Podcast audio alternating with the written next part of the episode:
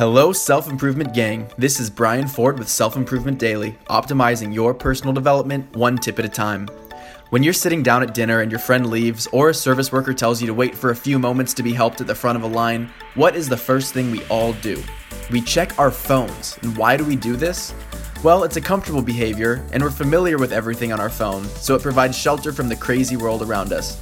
But I mean, who would just sit there and look around? That's weird. Well, no, it's actually a really good and beneficial thing to do, and here is why. First, it keeps you from hunching over your phone, and sitting or standing up with good posture reflects positive in your physiology. Second, we seldom take time to be just in the moment. Society is very go, go, go these days, and setting aside time to be with yourself is valuable from a mental health perspective. And last, but most importantly, it's a small way to break the habit of relying on our phones. We have developed a strange dependence on our phones that is pervasive in our lives and behavior. 50% of people feel uneasy when they don't have their phones with them, and 61% of people keep their phone either under their pillow or next to their bed. Although technology and connectivity is really important these days, just like any behavior, it needs to be done in reasonable amounts.